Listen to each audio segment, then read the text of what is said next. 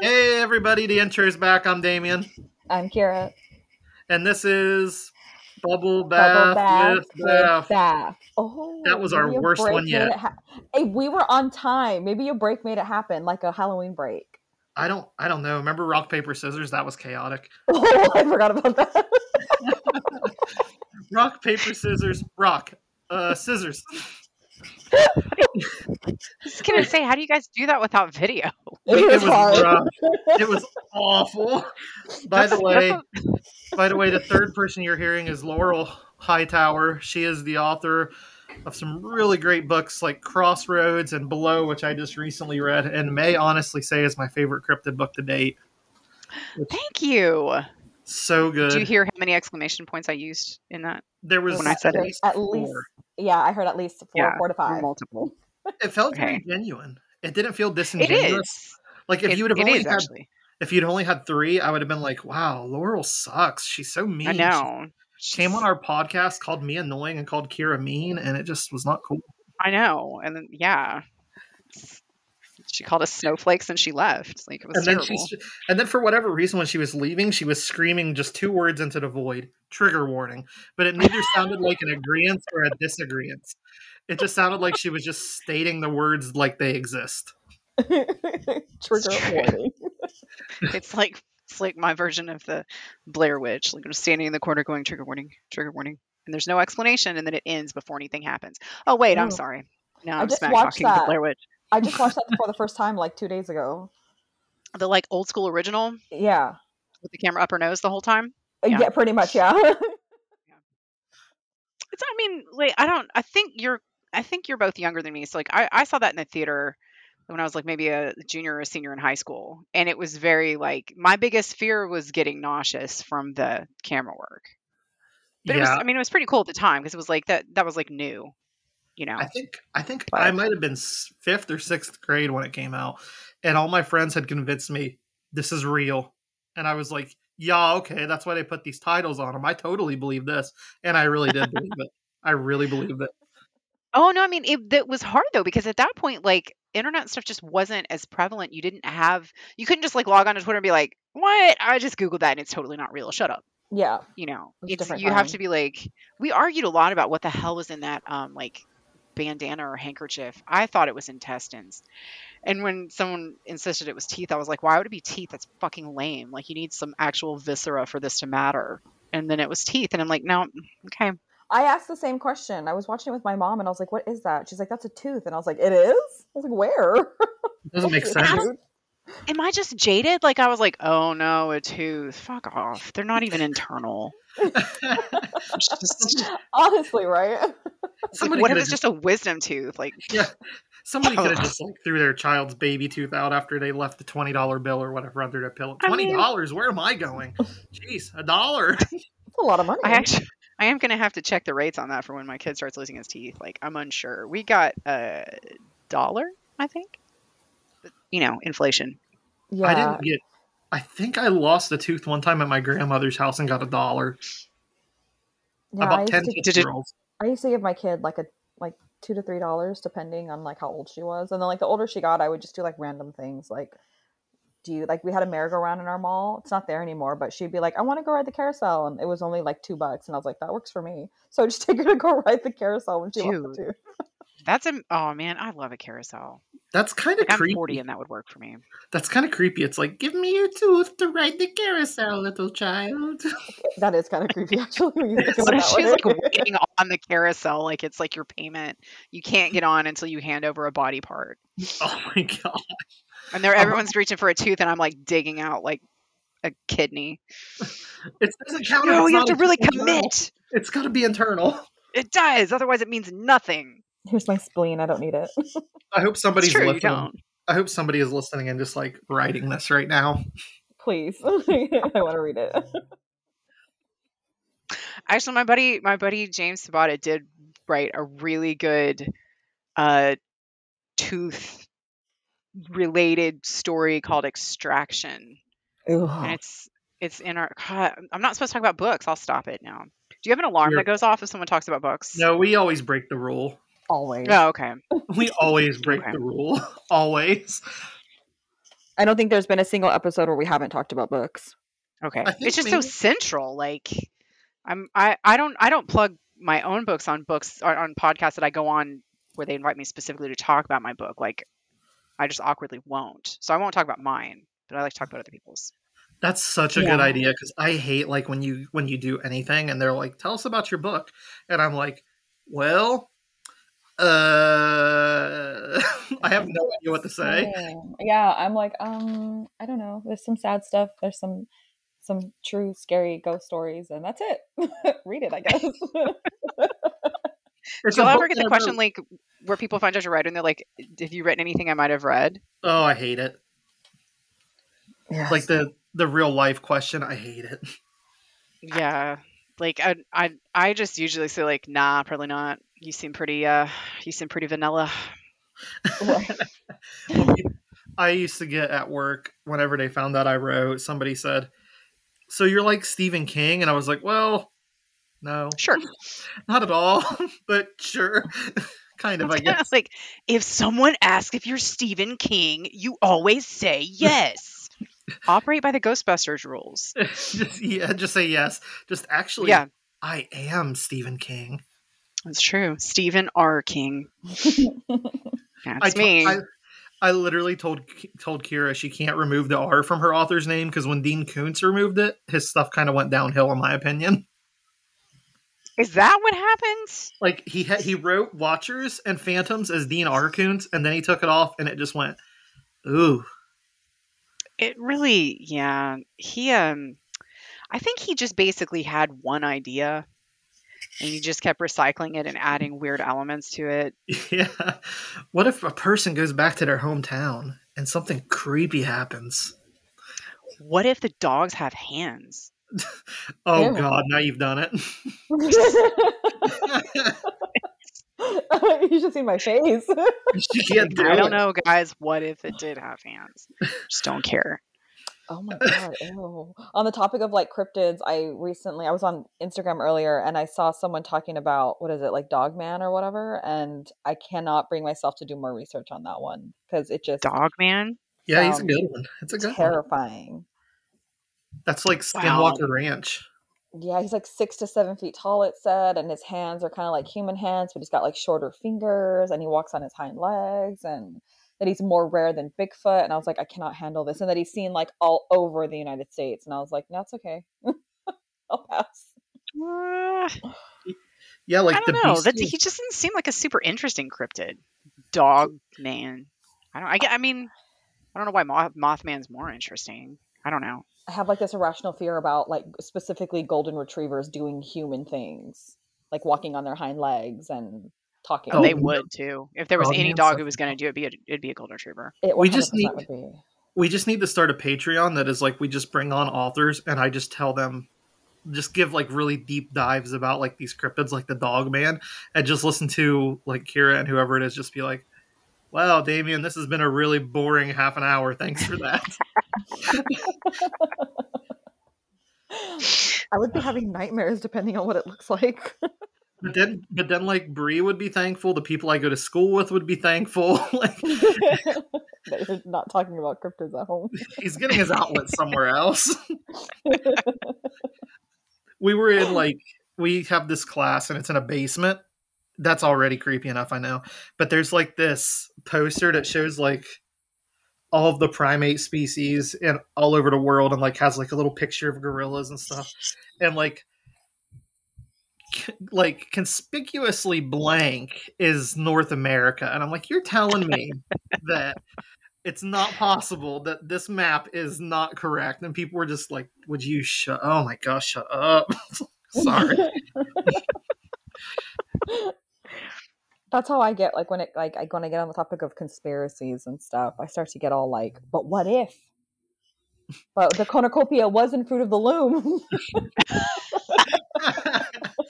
See, that was like when conspiracy theories used to be fun. oh, we Yes, like, always it's- talk I'm- about that. I'm with Brian Keene on that. Like, I hadn't really thought about it much before because I don't pay attention to a lot of things outside my own head. But you know, when it gets brought to my attention, it's like, yeah, actually, this used to be about aliens and shit, and now it's anyway. We won't go there, but Yeah. now it did. like- it did used to be significantly more interesting. Sometimes you sometimes like i'm really big into ufos too so i'll end up in this rabbit hole and i'll be like whoa this makes a lot of sense this makes right a lot of a lot of sense and then i'll hit like a line that's like and he also believes that white people are a superior race i'm like okay now it doesn't make any sense and I'm grossed out. Yeah, it's just like that's where they all go now and it's such a bummer I know. It's so. Have you read John Keel? Um, did you you? I feel like we might have mentioned this before, but have you have you did you read uh, the Mothman Prophecies by John Keel? yeah i've read it i haven't read it in a few years so it's kind of flaky in my memory but i've definitely read it Cool. It's so I so I really I liked that. I really enjoyed it. Um, I mean, if you can if you can sidestep the man's unbelievable ego, yeah Um, it's it's brutal it really is. And like he's talking about like his like co-writer, like he- he'd worked for three years. He's like, yes, a chubby woman, and I'm like, shut up, Keel. Oh what my is wrong God. with you? That's what you've got to say about this woman who like almost like lost her life working with you on these conspiracies, and you're like, yeah, she's a bit fat. Fuck you. and he does he does other really problematic things like he'll describe like when he meets a woman and he'll be like and she looked at me as if she thought i was like and he'll like start It's like- describing himself I know. Well, a lot of it is describing himself. Like, yeah right And I love to like the like the opening chapter is all about how beards used to only be for intellectuals. oh my god It's like now these people are trying to take the beard, and I'm like, could you? Is there any way you could get to the point? That would be swell. we it- are literally here for the mothman not you Yeah, it's it's yeah, it's not about you, dude. I did think his conclusions were interesting, but so like I foolishly, although it is providing me entertainment, I picked up his other, another one of his books called like Our Haunted Planet or something. Silly me, seeing haunted, thinking ghosts. No, you were wrong no, I was very wrong. Have you read that one? no i have No. there's a point in john keel where he kind of goes to this like weird almost religious like every cryptid and ghost we see Mhm. is actually a manifestation of god and i go Oh god. yeah no Yeah, and it's i- in but it- it's an interesting fashion of like tying it in tying all these religious theories together but also somehow looking down his nose at religion, which like fine, you know, but what? and it's so weird it gets so much deeper and weirder in this one. Like it's everything comes back to this. But I really love the total non-self-awareness of of like complaining in this very like snarky, half-assed intellectual fashion about all these people who get obsessed with theories, and then twisting himself into square knots, trying to make everything fit this theory of these like ultra terrestrials that he's got. And he has Yeah. some statement in there that's like basically like ultimately all art is created for the attention of the ultra terrestrials. I'm like, I don't know where you came up with that, my dude. But at no point was I like, here, ultra terrestrials, I have written this book Crossroads for you. Please. Imagine if that was real and they like came and they were like, "Wow, Chuck Tingle." Dude, he would be the first one I would go to. They're like, blessed among mortals are thee, Chuck Tingle. with the Thou hast reached the closest to the heavens of any of your brethren. with the anal sex with a semicolon. That's right. Oh my god, I love him. Please ascend for the for the eternal pounding in the butt by the whatever. Fill in the blank. Velociraptor that is Yeah. actually okay with it. It always has some like, but he's actually quite okay with it. So Well, I mean, because you want consent. You don't, you know. yeah, absolutely. Like He's not, he's not trying to be that guy. imagine a book about raptor sex without consent. I know. Like the Diplodocuses are not about it, so you just leave them where they're at. So That would just be so awkward because they're so much taller than me. yes, that is exactly why it would be awkward. It's just not possible.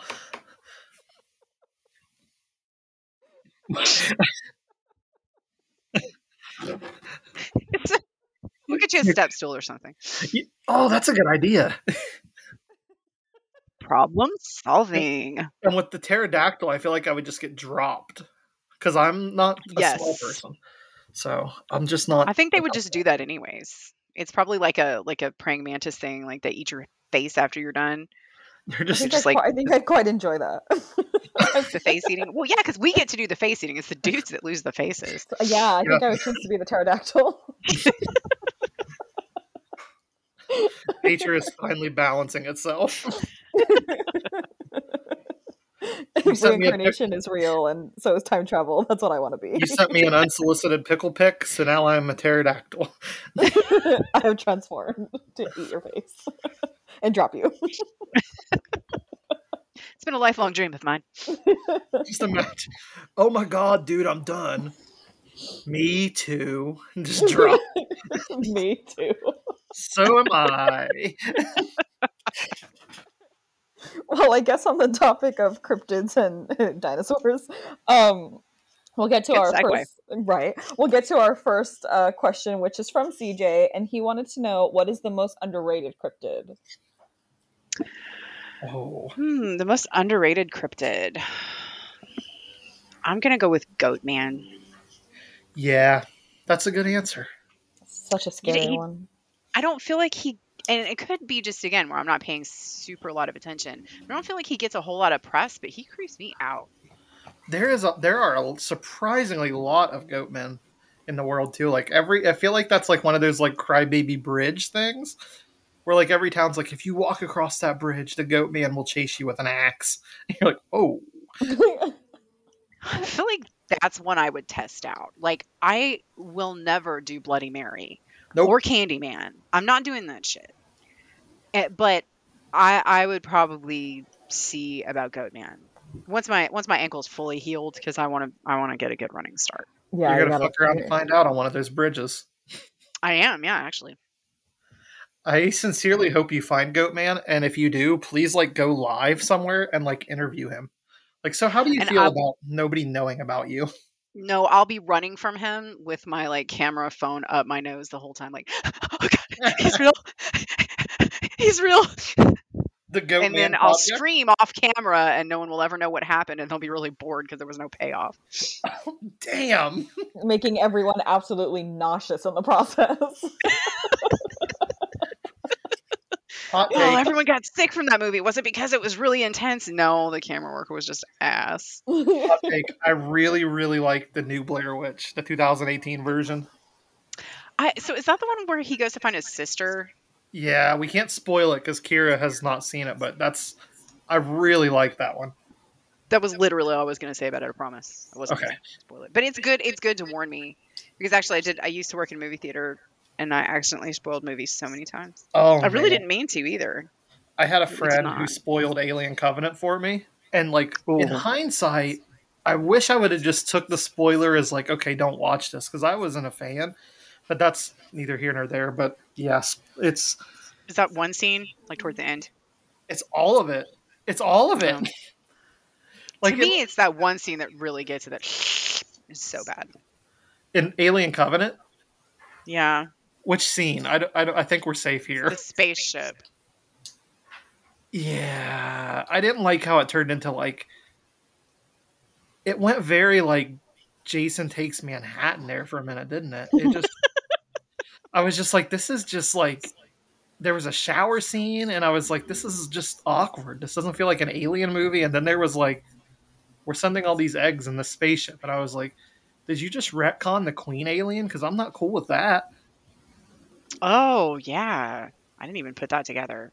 Like they, See, it's only been very, very recently that I've started like actually processing movies instead of just like images on pawn screen. Interesting. Okay. it's really kind of sad. That's I get it. Some movies, some movies you just kind of stare at and you go, "Well, that was the thing I watched." And then there's others that you're like, "Oh, okay, I think I get what happened." Yeah, I just it actually never occurred to me to think any further about it. It's really bad. Like I'm not I am not somebody who like understood symbolism like its existence. Um Oh yeah, I don't. I I, I don't still don't- that. there is no subtext as far as I'm concerned. Yeah, and I'm always I'm like watching- deeply surprised when people are like, "So this is what you really meant." I'm like, "No, I literally just meant the four words that I said." Yeah, I just literally when I'm right when I'm read, reading not re, not necessarily reading a book. I'm a little bit better about subtext about that. But watching a movie, I'm just this is legitimately just what is happening. This is just what is happening. I'm not. I don't see any deeper meaning here. I, I've been trying though, and I, I will say, like, I know he probably thinks it's silly, but like, so so the first time I was on the Necronoma.com, um, with James Sabata and Dan, Don Guillory, like I didn't really think about it. You're supposed to like, go on and talk about you know the the social commentary of movies, and I did. Shit, I can't even remember. But anyway, whatever one, I was like social commentary, and then I go back and watch. it, I'm like, oh, oh, okay. And then I actually started watching movies. Like, wait, what are they really saying here? It's kind of like a superpower. Feels like it. like you've unlocked. Just watch the Alien Factor and come back and tell us exactly what the deeper meaning there is. I'm not saying there's always one. no, not with that one. Maybe I'm surprised you haven't noticed. Mm, Get out from behind that twig. I can't see you. I am an alien. No, my what is we this? called? What's Alien Factor? Yes, it is like I have not seen this. It's like- my favorite like awful movie. It's made by this guy named Don Dohler. He was like a youth pastor and a teacher, so he made these horror movies that are just horribly low budget and there's no foulness in them at all. Like it could literally be rated PG. And it's just these big practical effects monsters and bad acting and horrible dialogue and it's just amazing. it is. You know, if it doesn't take itself else. seriously at all, that's kind that's fairly enjoyable. It kind of does, and that's what makes it a little better because, like, you kind of get the read that he might think he's making high art, Oh, but he it's is. too much. It's It yeah, is yeah, art. it's it's a really fun watch. Like eh, when he told me to watch it, and I was as soon as I turned it on and it started, I was like, "What in the hell am I going to have to sit through?" And I loved every second of it, but also absolutely hated it. it You was a lot. you don't stop laughing the whole movie. Literally, it is from beginning to end. I was cracking up because it was more like this movie is unbelievable, but I need more.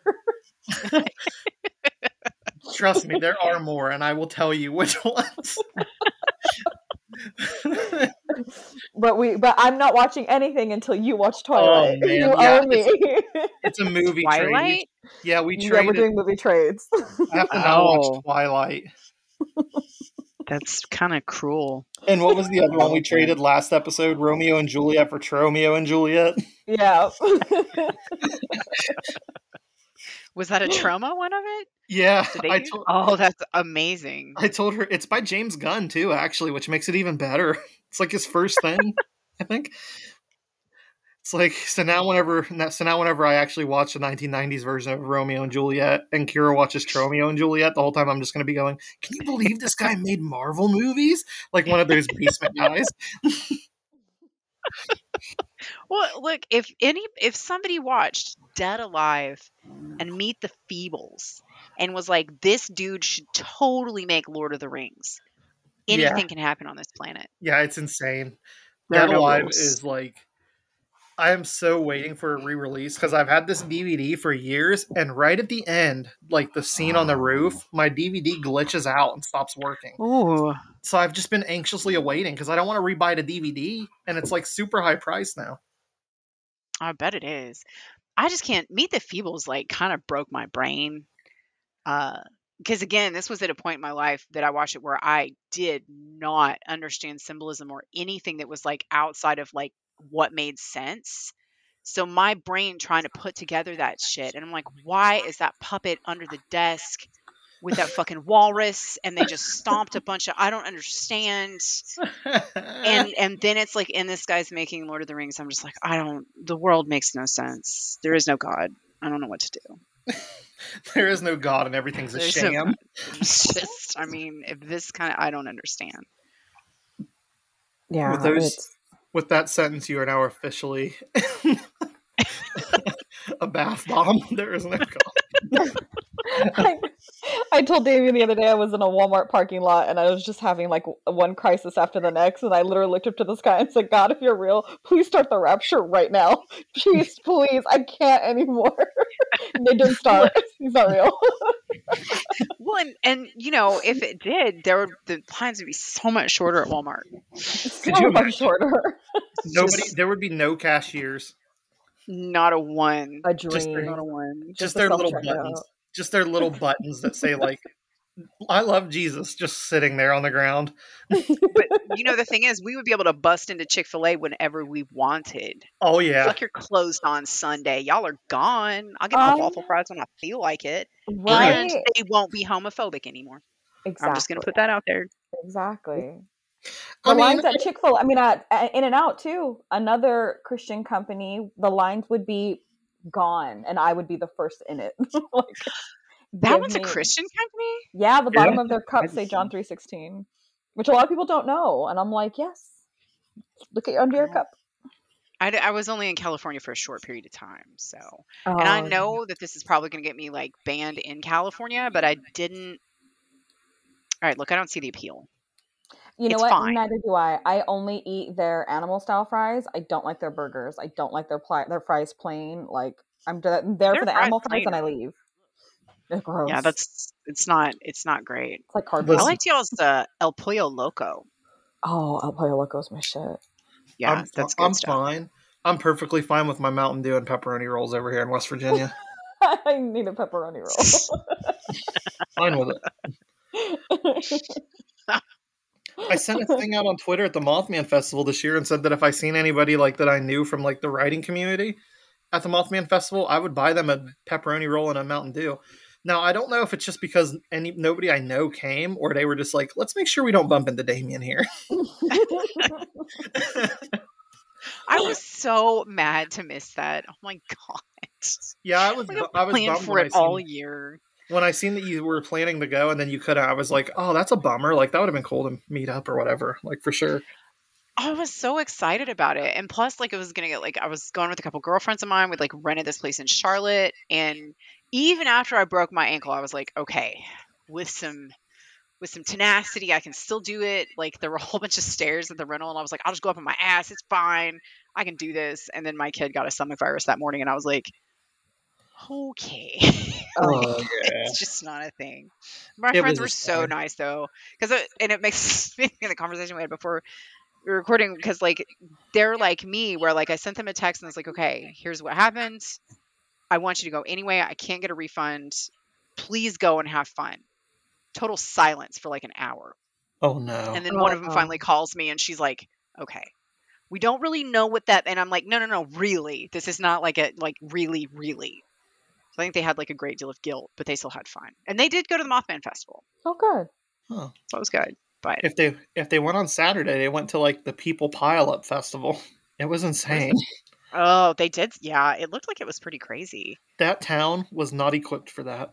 Like Point Pleasant, I live about 20 minutes from there and it's just like it is not equipped for that type of thing and they did they do a really good job keeping it organized, but it just was you can only fit you can only fit like so many people into like, you know.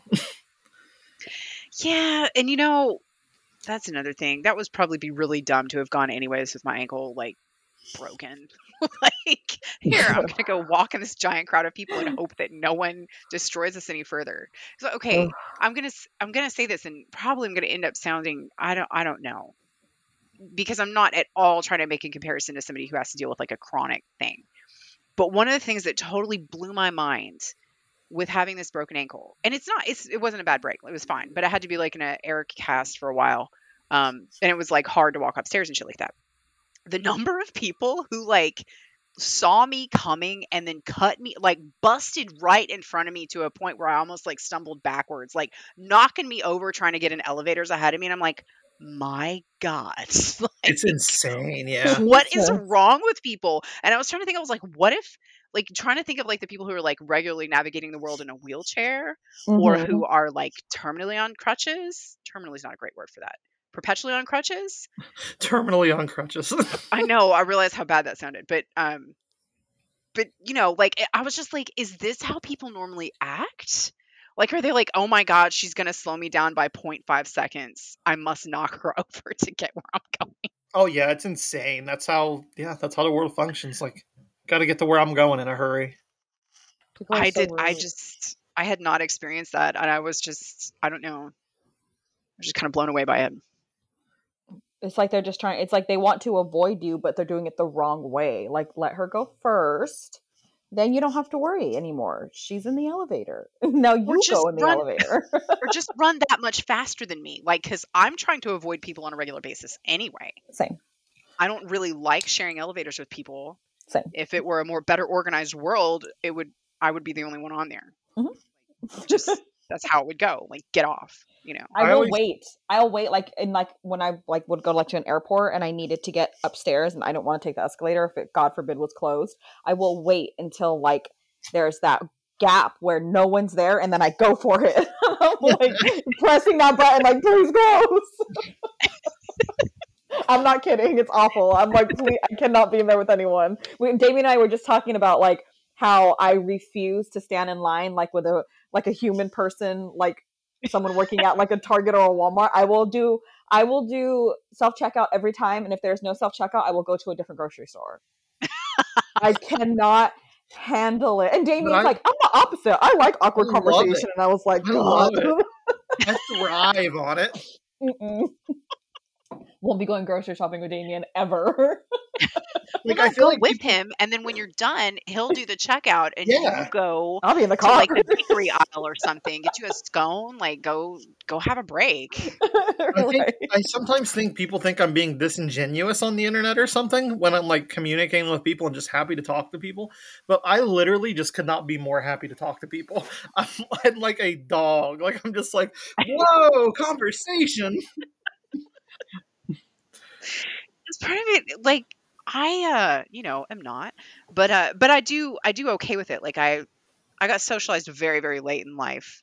Um, so I was never like very good at it. But like that, I will say like the one time that I was like, dear God, I need people. I was after I had my kid, and it was like January, like nasty frozen tundra everywhere, and I couldn't leave the house. I did a C-section, like I could, you know, all this kind of stuff. Oh yeah. And I finally got to leave the house for my like two week checkup, and I bounced. Like the the doctor was like, look, she she was like, oh, you've got your baby. I was like, no, I don't. I'm away from the house for the first time in two weeks. you kidding me? I'm by myself. And it was like every person I saw, like someone cut me off in traffic. I was like, "Hi, oh God, I'm so glad to see you." No, I know you're mad at me, but it's we can be cool. Hi. That's just me in real life. Hi, I know you're not happy to see me, but here I am. and it, it's and it's so funny that like that like that Damien and I have all these things together because I always tell him like like I, I I converse on the internet and stuff. I'm like, but you are the only person I can talk to all day long. Like outside of that, I just even my kids sometimes I'm like, hey, how about you go to your room for the next hour and just relax work? and just don't talk to me. like, Does I love work? you, but don't talk to me. Sometimes it does. She's like she she's such she's the complete opposite of me. Like a total social butterfly. She wants to talk to everyone, she wants to go everywhere, and I am just like preparing myself for all the conversations, all the questions, like to have to go outside. I'm just like, okay, let's let's of course I would have a child who was the exact opposite of my personality. That's us though too. Like Tiny is, you know, part of the thing. Like it was so funny when my husband and I started dating. Like we met on Match.com. Um, we went on our first date, and like um, he didn't talk to me for 45 minutes, and I assumed that like he just I don't know got the wrong. I don't know. I was always really good about like updating my pictures. I was like I do not want anyone looking at me like, like disappointed. Like wait, you're not 18. Um, so, but he like didn't talk to me like the whole time, and I was like, dude, this. But I I'd been on so many dates by then. I was like, whatever. I'm gonna talk at him until I get to leave. And then he, tur- you know, then he turns and starts talking to me. Whatever. We had a fabulous date. Like it was awesome. Mhm. We have all this stuff in common, but it was great because we're both like we're big like nerds. We're giant readers. Like we don't really talk to people. Don't really do like a whole lot. yeah. And it was great. And our son is like the most like personable like talk to everyone and tell them everything like it's incredible and then you start running into this thing where you're like oh my god i have to i have to interact with other parents oh you know and it's because because it's like i want to play date and i'm like no. oh like That okay. part is off. I oh my god, I can't. Like it's just I'm like, how about the child comes over here, I will watch them, but the parent stays home. like, I yeah can't. because i can communicate with a four-year-old yeah. like we're golden we're about on the same level I, you know that i can handle but I I used to just I used to just be so like It, it's like unlo- it was like unlocking a super va- super super vower. This is like that day when I couldn't speak and it was infecting Crypt Keeper Kyle too, Oh my god, yes. which he's gone, thank God. Anyway, Thank God. so like it's like a superpower. I was an introvert really bad. Like I didn't talk to anybody, and then one day it just clicked, and I was just like, I want to talk to everybody. And it's just What do you think? What do you think happened? I'm very interested as to this genesis. I don't know. I started working like in more like uh, like service things. Like I worked at Walmart for a while and it kind of forces you to talk to people and I just got bored. I think I just got bored. Like I was just I was working at restaurants and get, getting bored of just standing in the kitchen and not talking and listening to punk rock and just cooking hamburgers. So I would just like come out and talk to people. so hey, how's it going? I was I was the opposite in high school. I was very like I guess I always went out and did things. I had like my group of friends. I was very talkative and wanted to hang out and would make plans and it's just like the older I get, just the more like I'm like I just want to stay home.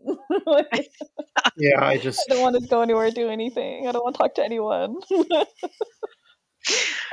you're gonna hate you're gonna hate this tour when we go on it. You're just gonna be miserable. Oh you're going on a tour. What? What kind? Of, tell me about this. Okay, what we- tour are you going on? we keep talking about we're going to try next year or the year after because we have a book coming out called Hot Pink Satanism, and we're gonna try to do like a promotional tour for that book and like 3B and like the podcast where we just literally like one of us flies to the other side of the country and we drive to the other side and then send the other one back on a plane. So we just like go to bookstores and do signings and like things like that. Mm-hmm. Okay, you all have to come to Kentucky then because you've seen this Butcher Cabin books, right? Yes, yeah, yeah, I love that. Yes. Yes, yes. So that's that's Louisville. That's pretty close to me. my friend Chris. I'm not sure if you know Chris or not. He's on Instagram. He does like the ghost drawings. He did the art for my short story book, but he goes there like every weekend now. He lives right in Louisville. Oh, that's great. Yeah, it's my my brother lives there. Um, and uh, we also like the firm that I work for. One of our bigger offices in, is in Louisville, which means that I amused myself by sending the information to our marketing department. I work for this like really like posh law firm. I like to fuck with them from time to time be- by being like, "Hey guys, make sure to tell everybody in our newsletter about my book." And it's like, "Oh God, wait, what happens in this?" Yeah, she totally scrapes. On- oh no, I'll stop now. Oh I Oh my love that. But yeah, I no, well, if you imagine do- Damien and I on a book tour. Yeah, he would definitely be the one talking. I'd be the one just sitting there, like, good God. Oh, well, but that's a skill too. Like, here's one really good skill to cultivate with signings and tours is having a look on your face that's like, if you want to talk to me, I'm okay, but I'm also totally okay not talking to anyone.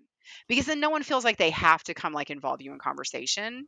yeah, You know, if you're just like, oh my God, I'm so happy in my own head.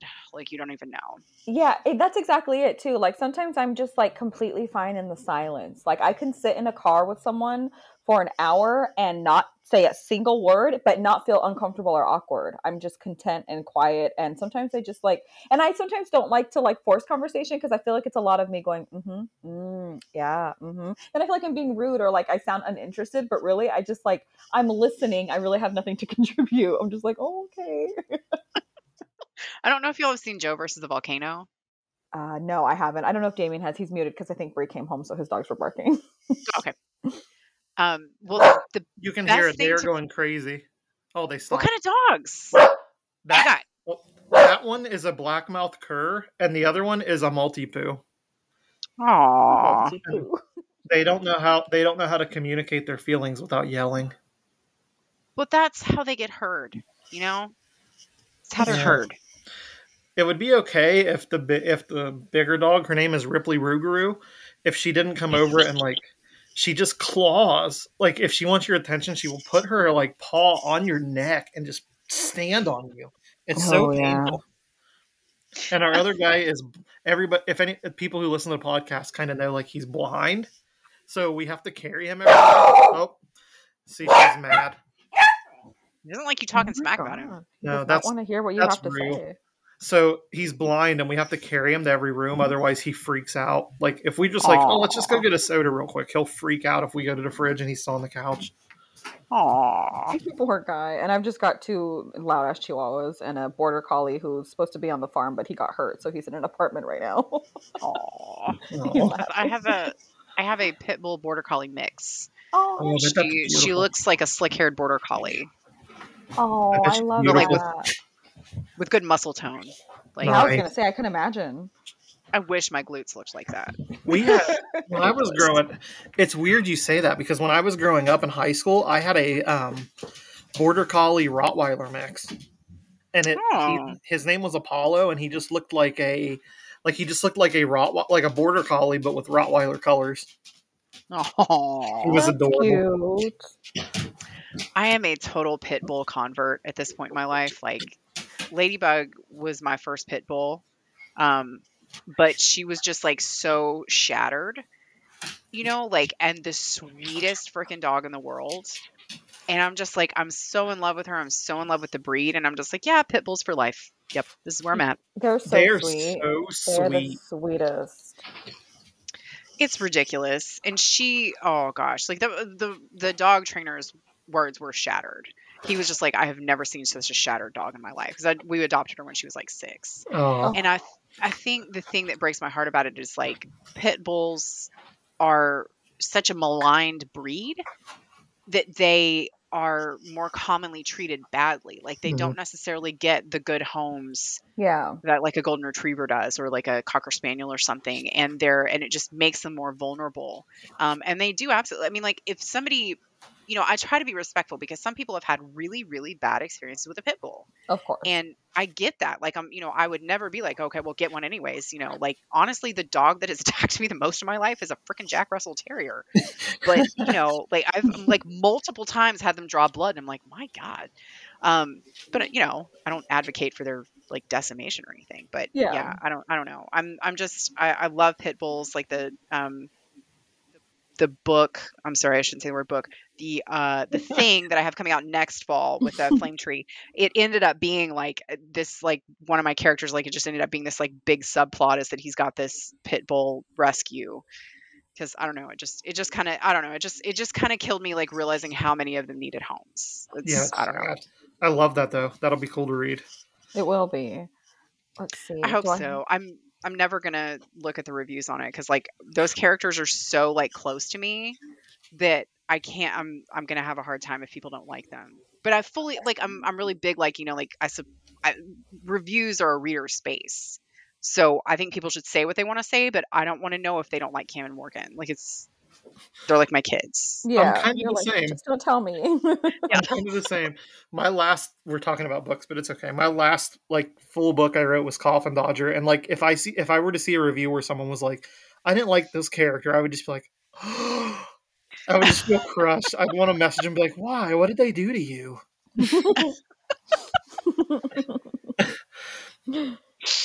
Is it personal? It's so it's so personal. I'm just like, why? What I feel like? I'm, I feel like I'm like smoothing down their hair and like checking their ties before the first day of school. Be like, okay, I want you to look your best. I love you guys. Not me. good day. The other kids are nice to you. Make Not me doing- Not me doing that thing that like 80s movies did where they like invented a character just so that the body count could go up and you didn't have to touch your characters you liked. me the whole time. Because I definitely still do that. I was like, I, I was like, nope, nope, not dealing with it, not dealing with it. That's the thing that I've kind of noticed though with like with novellas, I'll kill off anybody. Um, but with the novels, it's like I get too involved in it. You know, like I'm too invested in them. Yeah, I say that. I feel like I've just wrecked every plot twist ever. But anyway, that's okay. that's It's okay. like, what oh, did I what did I say earlier? If, if knowing this, if a spoiler ruins the movie or book, it probably isn't that good anyway. Yeah, that's true. That's true. All right. Let's see. Um where am I in these questions? All right, let's go with Caitlin. She said, if you had to erase one franchise forever, which which would it be? Star Wars or MCU? MCU, What is MCU? Marvel. Marvel character universe, Oh, I've never seen a Marvel. or movie. Marvel, Marvel is it Marvel Comics universe? I think it's Marvel. cinematic now because of the film. Cinematic. Okay, okay. Who I don't was that? this. Was that our Caitlin? Was that Yeah. all of our Caitlin? yeah. I love Caitlin, and I assume you guys have read. Um, this is where we talk things out. No, I haven't read that. No, not yet. Oh my god. Okay, so I blurbed that for her. And um oh my yeah, no. Like I, I don't want to say too much cuz I don't want to spoil anything. uh, But holy shit. Like it just it really was like I I think I said in my blurb it was like the most horrifying thing I've read this year. It really was. Like she really just completely takes it there. And like I was I never do this. And I was messaging her while I was reading like, "Oh my god, I can't believe you did this. Oh my god." Yeah, she's like she's one of our she's one of our favorite people. I have I actually have that in my TBR. I, she's one she's like Wendy Dalrymple for me, where I always make sure I Mm. have one book on my TBR. Oh, I love Wendy too. She's she's fantastic. Incredible. See, this is the thing. Like, I'm always like, oh, I'm not a people person, but then it's like when I get to hang out with writers, I'm like, yes, I am a writer person. that's how that that's like that's how I feel. Like I have like like the like I like I like talking to everybody, but I feel like I always gravitate towards like the same group of people where I'm always just like, what are you doing now? What are you writing? Tell me about it. Show me your cover right now. She says Dude, that, and it's- it's literally it's literally just me and the group It's chat just with Damien. CJ and Caitlin. Mhm. It- it's it's me and Damien in the in the group chat talking to CJ and Caitlin and texting each other on the side. That's literally it. which which CJ is this? Is it CJ Bo? Uh, Sampera. Oh, okay, okay, okay. well, speaking of, he also asked a question too. Did he? Oh, I already, Oh, we already asked asked it. it. It was Was- the Crispin one. Did he? I was like, I know Did he was in here. question we've already asked. Wendy asked Yeah. a question. Actually, her and it was just on Twitter, and I've lost it. It came through Oh, while we were doing this. It was bourbon of choice, I think. Ooh, that's a good question. Are we doing this question now? Yeah, Yeah, it was. It was Wendy and Steve talks books. Okay, so there's multiple parts to this answer, and I'm sorry, but but if you drink bourbon, you'll you'll get why because there's like there's like price points, right? Um, so like my like go to low dollar choice is Larceny, which in my neck of the woods you can get for like 21, 22 bucks. Um, it's lovely. It's got a nice little peppery bite to it, uh, but it's still very smooth and it's got a very it's it's sweet without being overwhelming. Love Larceny. Um, if I've got a little bit more money, so that's like the 21, 22 price point, about 40, 42, Basil Hayden. Really, really good. Very, very smooth. Not as much of a pepper to it.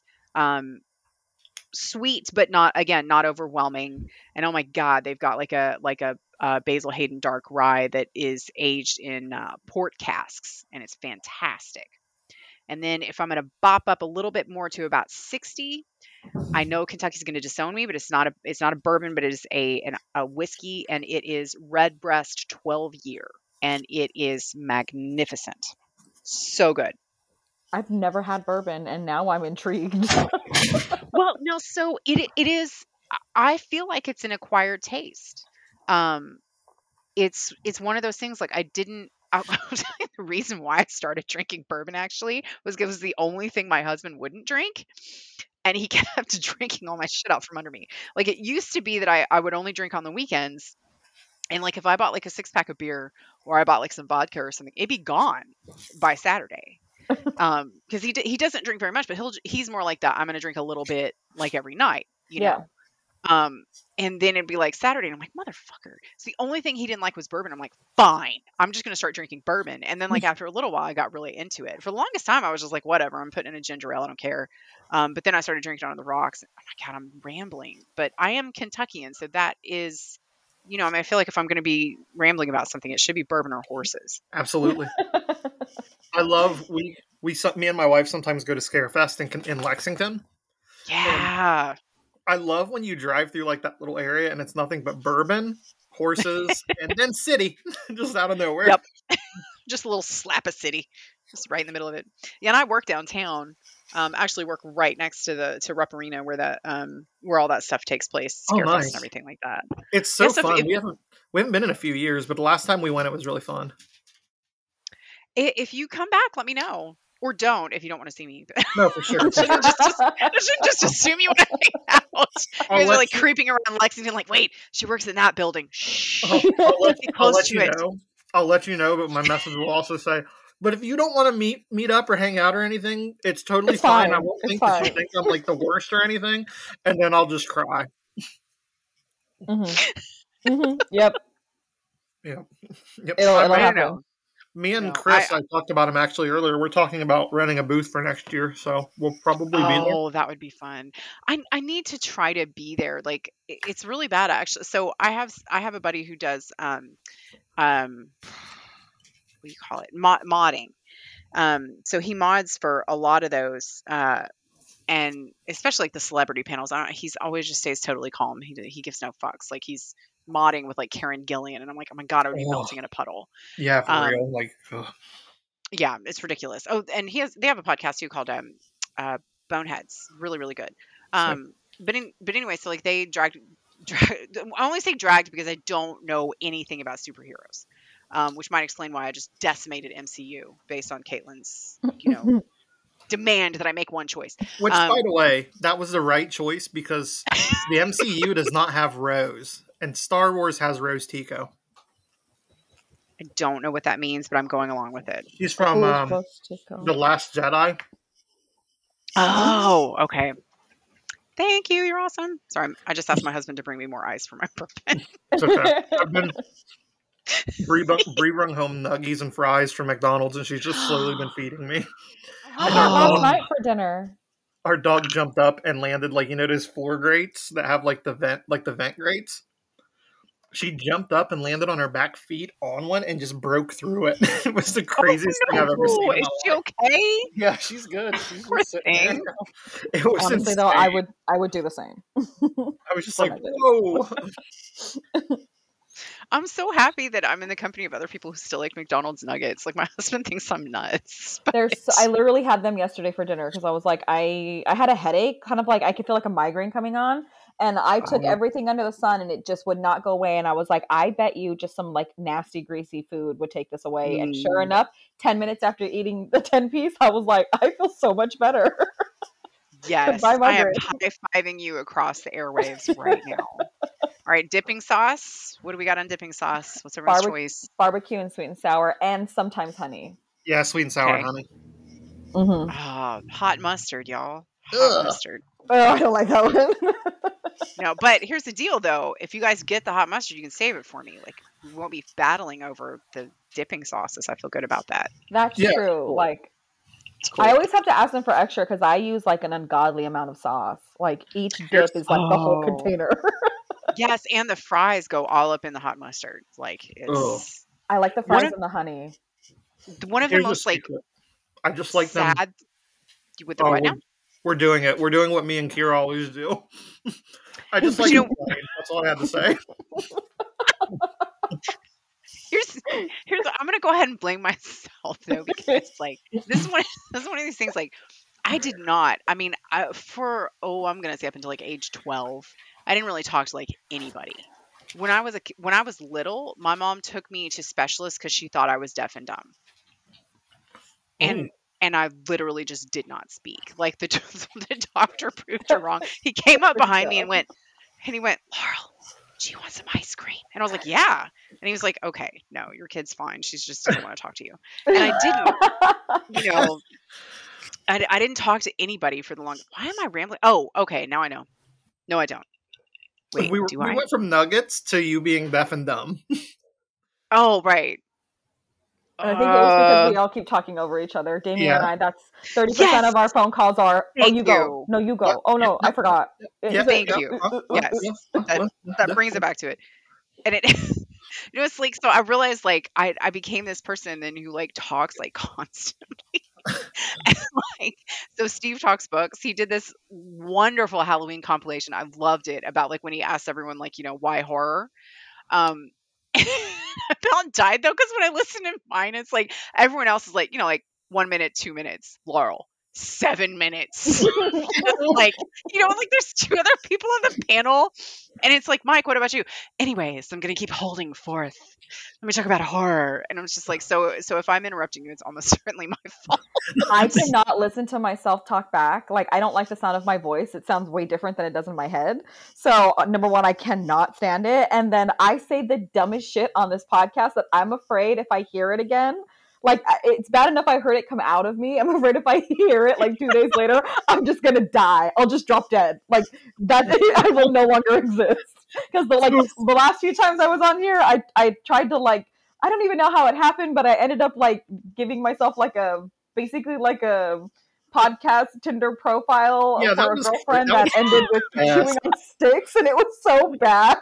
So I got considering- dragged for considering it. nice ladies out there who like chewing on popsicle sticks and watching the Big Ed episodes of 90 Day Fiance, Don't listen. I will not listen. and I was in that AFC parking lot. I don't want to hear my crimes. you have a lovely voice. You have a fantastic speaking voice. Thanks. I noticed that when I was listening to the episodes. So I know it, it is always weird because you do sound like different in your own head. Yeah, it's I'm kind of like super used to hearing my own voice now just because I, I did. I host I, I co-hosted a podcast for a long time. And I don't know. I end up like wandering around and doing this shit all the time. So I feel like I'm like used to my own voice now, even though it does it does it sounds weirder than like I expect it to. Yeah, I'm Yeah, like it's Damien, really I handle than- everything. I'm like you. You post it. You look at it. Don't make me do it. Please do not make me do oh that. My God, please. if you would have heard, like, we did these Halloween episodes where we had the authors read their stories, and I kept it kept glitching. My computer kept glitching, and it was on Caitlin's story, it was on Kyra's story, and it was on Adam Holz's story. And like Caitlin's story, it glitched, and it just kept repeating, "Sticky Sweets" by Caitlin Marceau. Sticky Sweet by Caitlin Marceau. And I would have just like, died. And Kyra's was doing the same thing. It just kept Mm-mm. saying, You've got mail, Kyra Torres. And Adams kept just saying, age 43. Pumpkin pie tastes like ash. I was dead. it's so. It's too much. I was listening to the episode, the Halloween episode that you guys did with Adam and and uh, Alfred, um, which was great by the way. But also like Adam just cracked me up because he had that like very dry, like you guys would like going for a while to be like, yeah, I'm gonna say something very cutting right now, but because I'm British, no one's gonna get mad at me. My I'm just gonna favorite, fuck with you guys. My favorite moment a that I terrible think about and laugh about was when we're asking about if there's really a Texas California feud, and, and Adam is like, "I'm staying up to be late for fucking work, and you're asking about a Texas and California feud. Like, what do I care?" He's best sitting there in his shit. leisure wear, you know, Yeah. his leisure wear. And he's so his like it just he, he's so monotone. Like I, I he it kills me when he just like talks and makes jokes because he sounds so serious, and I'm just like, is he kidding? is he mad? He's too much. And if he is, if he is, I'm taking it as he isn't, and I'm just gonna keep making him madder. Me too. That's the goal. We'll just keep photoshopping pictures at each other all day long. He's hysterical. I loved his like. It was just such like a perfect mix of like you know, uh, just personality and like commentary though on it too. It was a good episode. It was so fun. okay, well then let's see. Uh speaking of Adam, you know what? No, I'm going to save his question for last because it's it's a perfect question for the end. So we will go to Sam who asked, "Would you rather fight a sword-wielding orangutan once a year or a chicken every time you get in your car?" What is it with him in this question? Uh, he loves it. He can't stop. Okay. Chicken. The Same. chicken. I'll fight a chicken. Yeah, I think I I ain't give a fuck. That's a good way to get like revved up for work, right? Like you get all ready. You know, I get my makeup on, I get my hair brushed, I get in my outfit, square my shoulders, roll it up, and then just punch a chicken. Yeah. Well, hello. I'm. We're about to have a small visitor. Yes, baby. I was just about to put on my fairy wings, but I can't find them anywhere. Your fairy wings? You have angel wings. I think they're in that box. Are they not in the box under there? No, no. Oh, you guys are in here to look for for angel wings. Okay. Apologies. I am so angry that that is the cutest little voice I have Oh, ever I heard. know. It's like it's like when I see a kitten, I just get infuriated because they're so cute. That was Did you find your angel wings? Good. Okay. Oh Okay. my gosh. Okay. Put them on your arms. Love I have you. a cousin who's like, every time I see a baby, she goes, I just want to pinch it. She's like, I have the desire to just pinch it because it's so cute. And I'm like, maybe don't say that out loud. Like, Yeah, like maybe just just- tone it down a bit. change it up to like you know like chuck its chin or something like that. yeah, Like, she's like, I just, I wanna just like this desire to pinch it. I'm like, okay, crazy. pinch it and make you cry. they do have those rolls, right? Like they're those little like leg rolls and stuff. Yes. Like you don't want to pinch them to the point where like it causes them pain, but you're like, oh my gosh, that's mm. cute. Yeah, Maybe just she should enough. say squeeze. My squeeze better. my daughter has like her same cheeks that she's always had since she was a baby. Like she never outgrew her baby face, and she's 15 now. So like I'll go up to her and I'll start squeezing her face, and she's like swatting me away. And I always tell her, "Don't! It's my serotonin. Let me squeeze your face one time. Oh like it's like I- sensory." Sometimes there's there's a whole lot of cats that live in the barn by our house that are like barn cats, and every now and again there'll be kittens that like people just drop these kittens off, and it's so sad, but they get taken care of or whatever, but or whatever. But like sometimes they'll go up They're fine they'll or whatever. Yeah. Yeah, being cool. there'll just be this little kitten, and I will just get like I will just have to yell to myself in the car, and then turn on "Hit 'Em Up" by Tupac because I'm just so angry. Stop it.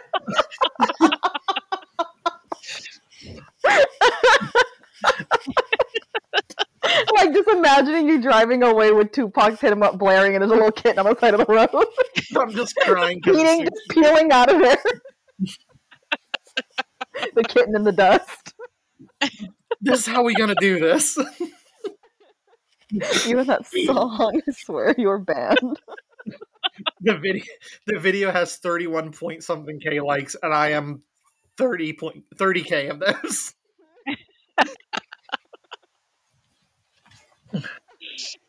Let's see. uh, Jenna on uh, Twitter asked, "What is a must see in Kentucky as a tourist?" Ooh, okay. Um, hmm. There's there's so many answers to that based on personality type, but I'll I'll just name a couple. Three.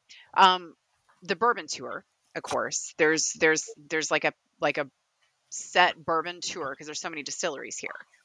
Um, and so there's like they're on like some path or something. I don't know. I just drink a lot, so I don't bother going to distilleries. But uh, there's like you know Buffalo Trace and all these really great ones. So there's the bourbon tour.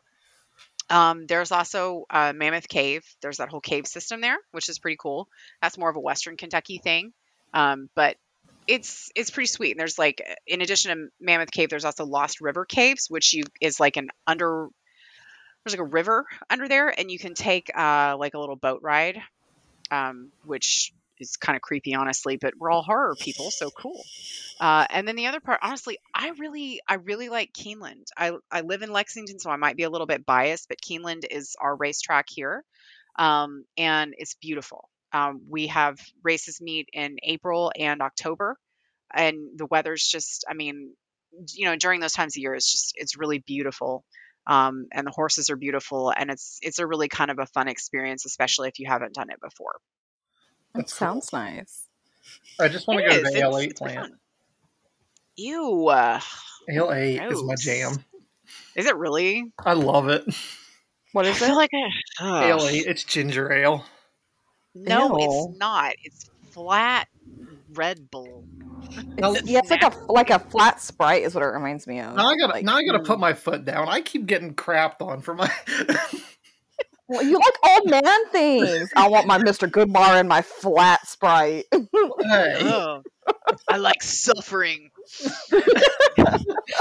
my tu- my tummy hurts. Where's the ginger ale? Do you do you also drink IPAs? I gotta know, Damien. no no Okay. I, no, no. I do not You don't like, suffering IPAs. that much. My friend, one of my friends, loves IPAs, and he used to bring them over all the time. And he'd be like, "Yeah, this is like a really indie IPA, and it costs like seventeen dollars for two cans." And I would, Gross. You I would sip it and try. Like he would look at me and be like, you hate that, don't you? And I'd go, it tastes like you just mowed your lawn and mixed it with carbonated water. Yeah. It's it's like Yeah. dirt. I tried an oatmeal one once and a chocolate one, like trying to like be create. No, they're just they're all bad. See, that that's what I like is this is like stouts. Like I like, Like chocolate stouts? stouts. I think that's the like British half of me coming out. Maybe. Um, depending on the stout, I'll I'll do it. But I'm more of a wheat beer kind of a person. I could see Um, that. and I like um I like a like a double bock or a triple bock uh like dark beer. That shit's good. Yeah. Yeah, I just I just really like darker beers. I I don't know. I don't some I like some of the wheat beers that have like a fruit flavor to it. Like raspberry wheat is really good, but I like like the like the Belgian wheat type stuff like that. Although I keep I realize I keep getting the countries wrong on it, but like the the um there's like a oh Hefeweiss um shit no Weihenstephaner. That's that's the one I really like. Weihenstephaner um Crystal Weiss is really good. My husband spent three years in Germany and he's fluent in German, so pardon my occasional German pronunciations and my Kentucky accent. I like a Weihenstephaner. that's how Kyra says I sound. It does. Rachel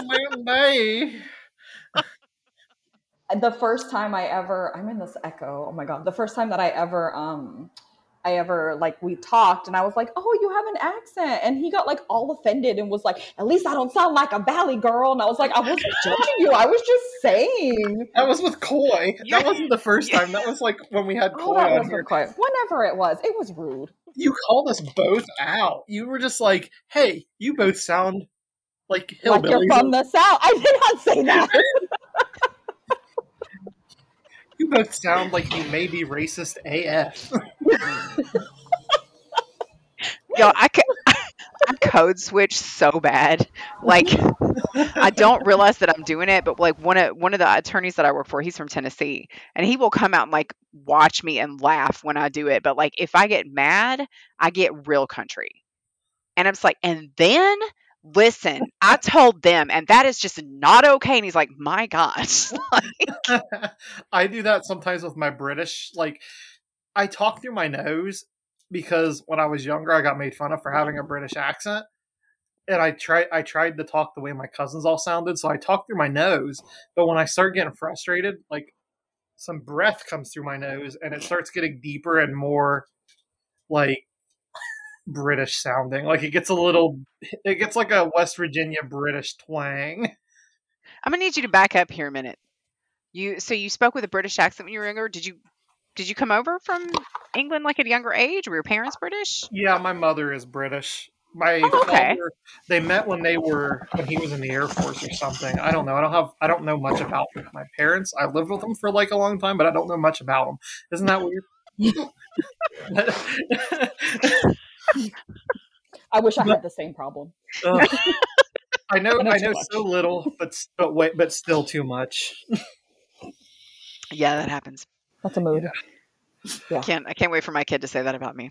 Oh, no way, no way. I heard that little voice. There's no way. I That hope kid not. will He's- never say anything mean ever. you know, it is really insane. Like like people be like, "Oh my god, you guys have done such a good job with him." I'm like, "I didn't do shit. like he just got here, and I don't know what's up. He's an alien. Like it's it's it's. I mean, it's crazy. Like it's all him. But like that child is four and a half years old. He has never had a tantrum. Oh. Dang. I don't understand. He'll get mad sometimes at home. Like I'm not saying he like never like loses his temper or anything. Like he's a kid, you know, he's learning of course, yeah. his emotions and stuff like that. But like he's like one time he wanted something at a store and he's really, really good about like, no, we can't get that. Okay. And he but he fell in love with this thing and and he it was like hurting his heart kind of and i was like no and he kind of looks at me and sort of half stomped his foot and i was like no and he was like okay like that's the closest we've come to it He pretend. tried to make a stand, and you went no, and he went, "Yeah, it's not worth it." yeah yeah He's Yeah, just my- I, oh, I got the dogs going crazy here. Um, I had my daughter younger. I had her when I was 17. So like we, you know, grew up together and like now she she was so quiet when she was little and now she talks my ear off, which is why we have to have quiet time. but she's like I said, she's 15, so she's a teenager, and sometimes I'm like, listen, child, listen, I'm gonna lose my mind. It's already gone. sometimes I'm like, oh my god, like that teen angst, like, and it's so funny because it'll be like she'll she'll want to do something and i'm like i don't know about that and then she'll convince me and i'm like okay then do it and she's like well now i don't want to and i'm like then don't like oh okay like you're just fighting just for the sake of fighting now like But you know what I what I love about that though is that you listen, right? When Yeah. she when she tells you when she has an argument when she wants to convince you. That's big, right? Yeah. Yeah. Oh, yeah. Yeah. Like, especially like when it's like, because sometimes like it's just like straight up attitude. And I'm like, hey, like, you haven't even talked to me. Like, let's figure this out. And then sometimes she'll come up and actually like use her words and explain her feelings. And I'm like, okay. Sometimes it still backfires because she's just in a mood. And I'm like, okay, work it out on your, you know, all by yourself then. Go, go figure out your emotions because I can't figure them out. but yeah, she, she's, we're, we're getting better about explaining what's, what's on our mind and, and using our words before we choose violence. like, But that's I feel like that's a big thing like cuz you know, I'm a I'm a child of the 80s and this is no like shade to like parents at that time, but I kind of realized like how many how often I learned something was wrong or bad at the moment when my parents like blew up at me about it. Mhm. There was like there was no like uh learning curve. It was just like, oh, you did this thing in public that you had no idea you weren't supposed to do and no one told you, but everyone's now mad at you about it. And Yeah. it's like, you know, looking back on it, it's like that is really not how we teach people things because it's I, I don't know. I feel like this is all like so I, I actually had my son very late. I was 35. Um and which is a geriatric pregnancy in case you guys were wondering. which is always fun to hear. but, but I mean, point being, so like it took me like three years to get pregnant with him. I had a lot, a lot of time to reflect.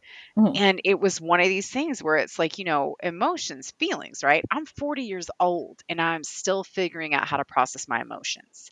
But we look at small children and we expect them to be able to maintain tempers Yeah. and to react in what we consider to be societally appropriate ways. And that's not right. We haven't given them the tools yet. We've not taught them how to deal with anger and with disappointment and with shame and embarrassment and all those things that are so overwhelming. And I don't know, that's just that's important to me. It Uh, is it's, definitely. It's important. Yeah, and like I I'm bipolar, so like I have a mood disorder and so like growing up I didn't know. I still sometimes don't know how to control my mood. So it's hard for me like I, I don't want to ever tell her like you're wrong for the way that you feel because I know that the way that I feel is out of my control sometimes, you know, as much as I want Right, it to yeah. be. So I try to like let her know like it's okay that you're upset, it's okay that you're sad, but it can't it can't define the rest of your day either. You need to find try try to find Yes. ways to change your mood and to be better because you can't be angry and yelling at me all day because you're upset. you know, like we have to work together here. Yeah. Because I have feelings Yeah. too. That sounds like Bree talking about me. Are you just helping be Damien explore his day. emotions too? You can't be angry all day. You have to figure this out. but that's you know what that's a huge lesson too because you get you know like you get i don't know there's this idea that's like oh it's a bad day right Mhm. you know like it starts out that way so it's just going to be bad and that expectation creates it as opposed to my feelings are valid but i don't have to be a slave to them Yeah. And Exactly. and i mean those are things that are really hard they're really hard to learn. Th- i'm going to take okay i'm going to talk about books again i'm sorry. Um and i don't mean to sound like i'm proselytizing because i really don't like that and i don't like people who, who are like oh well if you just read this one book it would change your life and since you didn't you fail you know and fuck you and your emotions anyway. Um but i had started reading so my my counselors like i got really really mad this summer over some supreme court decisions um and Yeah. that's really valid, right? Uh, that's a valid reason to be angry. But I don't like being, I don't like feeling that way, and I don't like feeling powerless. Um, so my counselor recommended to me a book called um, When Things Fall Apart. Uh, and it's by a Buddhist nun called Pema Chodron. Um, her work is great, and it was it's basically been kind of life changing for me because in a lot of ways it's helped me like it's not about like you're not supposed to feel this way it's about how do you channel this in in um, productive ways Mhm. so i won't go on and on and on, on about it but it's one of those things where there's a lot of reasons to be mad um, a lot of the things that have gone on in florida recently with trans rights i'm desperately angry Yeah. um, Yeah. and at one point I, remember i mean this was a couple maybe a year ago or something something happened and and i tweeted and i was like i don't even know why i'm this angry i'm not trying to make it about me you know this but one of my friends was like hey it's good that you that you be angry because it shouldn't just be trans people who are angry about this um so yeah i mean you know some stuff came down uh, about florida this week with that kind of thing and i don't know i i feel like this is something that i would love to recommend to people in a way that doesn't invalidate their anger Totally. you know what i mean Mhm. because I don't want to insinuate to anyone that their anger is is not right or that they should be trying to suppress it or not express it in ways because you know oh we're going to make people uncomfortable. I sought this out and I've appreciated it because I don't like feeling powerless. Um, so anyways, this is this is my little I said I wasn't going to proselytize but I kind of went on a diatribe. But anyways, It's, it's um, perfect. It was great. It's sitting- it's I'm just sitting here this whole time like, man, I really need to stop doing that. She's right. Well, it's it's an interesting line to walk, right? Because so like like a while before that, or this great book called uh, "When the Body Says No" by Gabor Mate, which is a a book about this the physiological stress response, and a lot of that had to deal with like, hey, so this is an odd thing that we do with children, and it, it's not it's not even like ill intention. It's not bad. It's just it's how we react. Like you you have a small child who's having a temper tantrum, right? What do you want to do? You want to resolve it and it's not because you hate the child, you know, and it's not because you don't care about what they're feeling. You're just like, I want this to stop because I want you to feel better. I want this to be okay. But the message, interestingly, that we end up sending is that we don't, you're only lovable when you're not angry. Mhm. That that your anger makes you unlovable, and Yeah. and that's not what we mean, right? Yeah. but it's the it's the message that is sent and so I'm, you know i read this book and i'm like okay you know when he's talking about like actually you know anger is this really valid it's really normal emotion so i'm like okay i'm going to experience anger and i'm like oh i'm experiencing way too much anger I I have like growing up, I had so many anger problems, and I it's something that I still struggle with sometimes. You like I get so frustrated, and I let it just like build and build and build to the point that like I am just so mad, and I'm just sitting there stewing, and like that's kind of like a lesson I've learned in life is like. I can be mad, but then I have to channel it into a solution. Like if I'm mad about something, what am I going to do about it instead of just stewing? And Mhm. I've had a lot of that. Like you're talking about the, um, you just kind of learn like, oh, you're only you're only worth being around when you're not angry. I've had a lot of that in my life. So like when I start getting mad, I kind of try and go like, no, I'm not mad at all. Let me stew by myself, which then just makes it even worse. it does it does because there's this there's this shame that accompanies it right like you maybe you express something maybe even tweet it right like you you Oh, tweet yeah. something and it's you know it's not like a cruelty thing it's not like a like attacking somebody it's an expressing a hurt and an anger that that is totally justified and reasonable but then you feel this shame because you've what made other people uncomfortable or Yeah. you're not supposed to be angry i don't Yeah. know when I I send out these like I call them these sad gloomy boy tweets sometimes like I'm just in my feels and I just want to say something about it but I don't really like I don't really need like a bunch of like oh it's okay. Whoa my cat. It's like he just ran across the keyboard. That was crazy. Um, it's not like one of those things where it's like I need a ton of reassurance. Like I just wanted to put it I just wanted to say something in a public forum and move on. Like I don't know how to explain it. So like I always turn off the replies and then I forget to turn them back on, and I'll tweet something like, "Why is nobody talking to me?" I literally have to send him a text message, and I'm like, "Your replies are off. you want to turn those back on?" Damn you, sad Damien, you've done it again. well, but it's also a very human reaction to want to reassure someone, Oh Yeah. Yeah. for sure. you know, in that because I mean, God, not to make it dark, right? But I think a lot of us have known someone who has terminated. You know, in Oh yeah. that's a terrible word for it. Why do I keep using that? Anyways, who you know who is who has reached like a you know who has gone beyond our help. Um, and there's always this like this guilt and this feeling and i don't know i ran i very oh. randomly but it happens quite often like we'll sort of run across someone you know that i'm not even following necessarily but maybe other people are who says something like that and i just always feel compelled and not because i think i can personally solve it but because there have been some really dark and shitty times in my life that someone Yeah. totally random might have said something that meant something Yeah. Oh same. yeah. Like I totally if I see somebody say anything, I will reach out to them because I don't I have been at the absolute bottom. Like I have Mhm. attempted and failed, which is a bad way of saying it. Like I always say survived, but so whenever I see anybody tweet anything or like say anything in a public space where they're upset, I'm always just like, and let me let you know that even though we're strangers, I do care and I will talk to you till Yeah. 4 a.m. if I have to. Same. Yeah. yeah because I've been there too, and I always feel like I don't ever want anyone to feel the way that I felt, you know, being in that situation and in that position before. So I always like, I'm like, while I may not be very talkative, I will definitely talk about that, and I will talk your ear off about that. And as a cancer mother person, I will mother the shit out of you. like She will sometimes I have to apologize, like, sorry for being such a mom, but like, number one, I'm a cancer. Number two, I'm actually a mom, so I'll like, come here, and let me come for you, Tell- come here, tell baby. Kyra, tell Kyra what's bothering you so that you can send like this five paragraph message of where she doesn't talk much. She'll just like your message. but it's listening. Listening.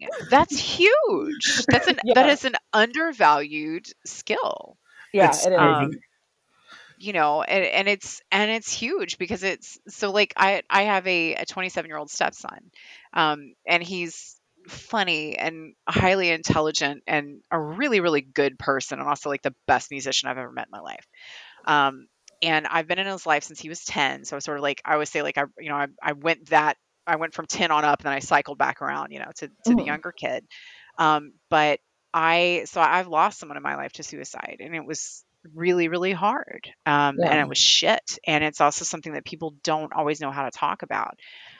And i when he was like maybe 14 or something i felt compelled um I I picked him up from his mom's house and I took him to go get like a chicken sandwich and I was like, this is a really awkward conversation, but I just want to tell you this is a thing and it's really normal at your age and I just want you to know that like you don't have to even say that much. Like if you're struggling, like throw your hand up. We've got you. Like we always mm-hmm. have you.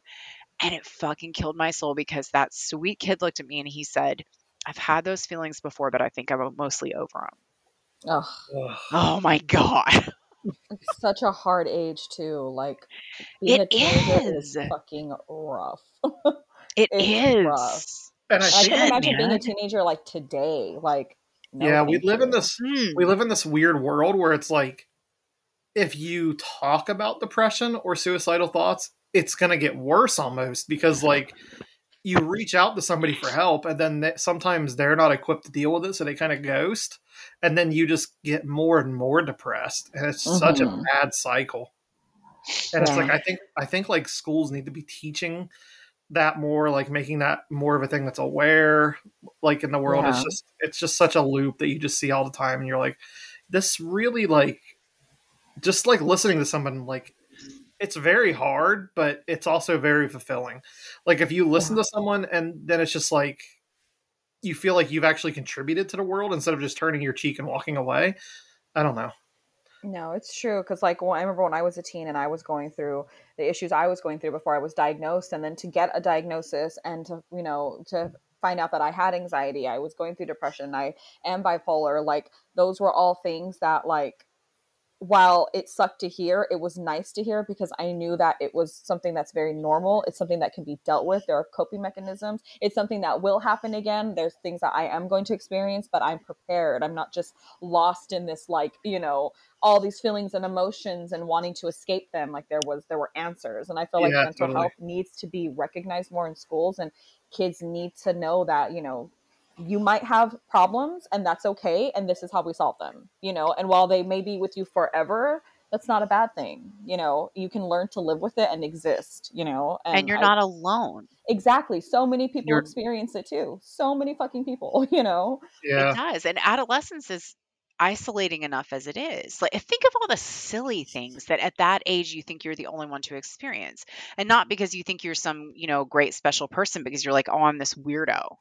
Yeah. You know, and Yeah. and all those things that you feel like are just you and it's been I honestly think that probably if they had been diagnosing neurodivergence it, during in my generation to the point that it is now, I probably would have gotten a diagnosis. It's, it's somewhere on the spectrum. And I Mhm. do not at all mean to say that to in any way diminish anyone who is dealing with an actual diagnosis of that.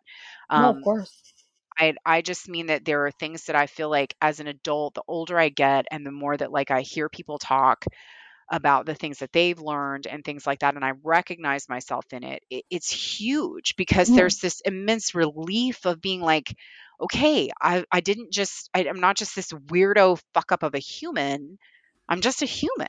Exactly. Like my Exactly. daughter is autistic and she has special needs. She was born with a chromosome disorder and I've never hid that from her. When she got older, we talked about it. We explained. I told her, while while you have, you know, a difficult time with these things, that's okay. I told her I can't do math to save my life. like that's what I struggle with and I get sad a lot and my emotions can be all over the place and those are the things that I deal with. There's absolutely nothing wrong with being autistic. There's nothing wrong with, you know, being in special education. There's nothing wrong with being a special needs person and she she will tell people like oh i'm different i i'm special needs i have autism and she owns it and she's proud of it and i don't think that there's anything wrong with that and i never wanted her to think there was anything wrong so i never shied away from letting her know we're all different you know you're different i'm different you know the neighbor's different and that's okay you own who you are there's nothing wrong with that and i feel like it should be more accepting and be more discussed and talked about and more welcomed in the world it would make life so much easier It Well, really would.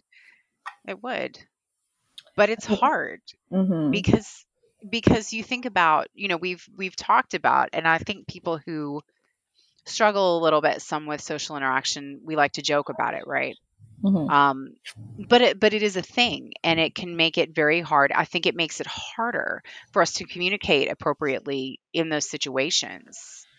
I don't know. I, I know there's not really an answer. Sometimes i feel like i just like throw out a bunch of non sequiturs but uh, if i could throw out one that was definitive it would be um you know i get you i feel you you're not alone and fuck it i'm here even if i say it wrong Mm-hmm. Same. Yeah, for sure. Yeah. I Like, feel like I, I feel like on this dour note, at least if you're listening to this episode, then you, then you know there are three people you can totally reach out to. hmm Yeah, I Yeah. will reassure the shit out of you. Yeah. like, I I will will make sure that you know you're fine and it's I will tell you- be fine. I will tell you that you rules ass with a Z until you believe it. Listen to hit him up. Yes. Damien swears by it. It's, it's, it's the only medicine you need. Prescription. Hit him up three times a day. It's the only medicine. well, then, on that note, we will do the last question from Adam, which is on a scale of one to 10, how do you rate your regret when considering this podcast appearance? Adam. Like i just heard that in in like his very specific accent which i'm so sorry to be so kentucky but i love his accent Me too. Um, like it, it's just very like just the delivery and it is like oh that just makes it that much more biting nice it's fantastic um zero i have i have zero regret I, you guys might have regretted this Zero. Zero. because, This because is I gonna- tend to I tend this to will be- take it in like strange directions but This will be one of the ones that over and over we'll be like, yeah, that was one of my favorite episodes. Literally. even if you're just saying that i'll accept it No, I love when the topics range. I like when they're Yeah. just all over the place. We touch everything here. You're laughing, you're crying, you're sympathizing, you're regretting, all of it. and you know, you know what, Adam? Fuck you. You know, Fuck you, Adam. Do you do you regret not being on this episode with us? That's what I want to know. That's That's, a that's real his whole question. regret. That's his whole regret. He's like, no. He's like, I have to go to bed. it's late. which is fair. It's really fair. I'm in my leisure wear and I have to go to bed. He's just sitting there with his little like. I just picture him having one of those little glasses that people drink. Is it bourbon actually or scotch? Either way. Cognac. I'm gonna Yeah, go with cognac. Let's I just cognac. picture one of those little glasses, but he doesn't have anything in it except for like chalky milk. And you know those like you know those like little hats they used to wear to bed? You know, like the little sleepy hats, like with the little like it hangs off the side. yes. like Ebenezer Scrooge. In my leisure way and I'm drinking my chalky milk and I'm mad. I'm trying really hard not to have an asthma. oh my god. Chalky milk will just do that to you. If I asphyxiate, you guys just finish the episode. It's cool. the episode where Laurel died. Sorry. That's what that's the R.I.P. title. Almost that chalky milk almost killed Laurel Hightower. But look, there were intestines, not just fucking teeth. Okay. It was it was very serious. It was gross. There was viscera. Everyone was happy with it. It was so gory. It was awesome. Yeah. All All the right. gore. Shall we do our I hate to do the sign offs, but shall we do our sign off things? sure. you can Okay, go look- first, Laurel. Yeah, Tell you just everybody kinda- where you're at. Kind of let it just let it rip. Okay, I'm I'm at Twitter at Hightower Laurel, and it's like so much. It's an addiction. So if you see me on there, just like be like Laurel, get the fuck off Twitter. That's where you can find me. All right, David, are you going first or am I? You go first. Okay. Uh, you can find me on Instagram at midnightbooks underscore and coffee and on Twitter, which is also, if you see me on Twitter today, tell me to get the fuck off because I should be probably doing something and I'm not doing it if, when you're listening to this. Um, and it is uh, Kyra Renee Wrights, I think. And then the Midnight Mare collection is officially out. Finally, I can finally say that. I've been saying this for like weeks now, but it's out there. So give it a read or don't. I really don't care either way. You do you, and that is Give all. it, no, really, give it a read. Give it a read. Give it a read. Give it a read. Give it one. Adam, give it a you read. read it. You read it first, Adam. Now. Read it, Adam. Read it. I'm getting flashbacks to my childhood. Sorry, Jamie. um, I am no longer. I guess since this is technically season two, because we decided that I'm no longer Oh, at the happy little. season two and Merry fucking Yeah, we- Christmas. Hell yeah. Jeez, it was just, just barely Halloween. It was. What is this? Like, we're, It's the second day of Christmas, y'all. anyway, I am no longer at the little alien, and I will have to find a new gimmicky place to be. But I'm on Instagram and Twitter. Um, yeah, if you see me on Twitter, just leave me the fuck alone. Don't tell me to get off Twitter. I'm just trying to enjoy my life. I don't need your. I don't need your hassle. No, Go don't leave hassle them somebody alone though. Comment, say nice things. Yeah, leave Enjoy. Or I'll turn my replies off and post a sad boy tweet like, "It's really cool when you come on Twitter and people make you known how much they care about you," and then delete it an hour later when my wife says, "Isn't that a bit dramatic?" And I go, "Yeah, that's a bit dramatic. I'll, I'll get." and then rid I'm of going to have to text him later when he's sending more tweets out into the void and his replies are off. So let's not. It's a whole thing. Eh, so anyway, read read Laurel Hightower's books Below and Crossroads. I can't recommend Below enough. It was so good. Read Kyra's new book. You know, just read Wendy Dalrymple, read Sarah Jane, read the dogs. Just read. Okay, bye. Bye.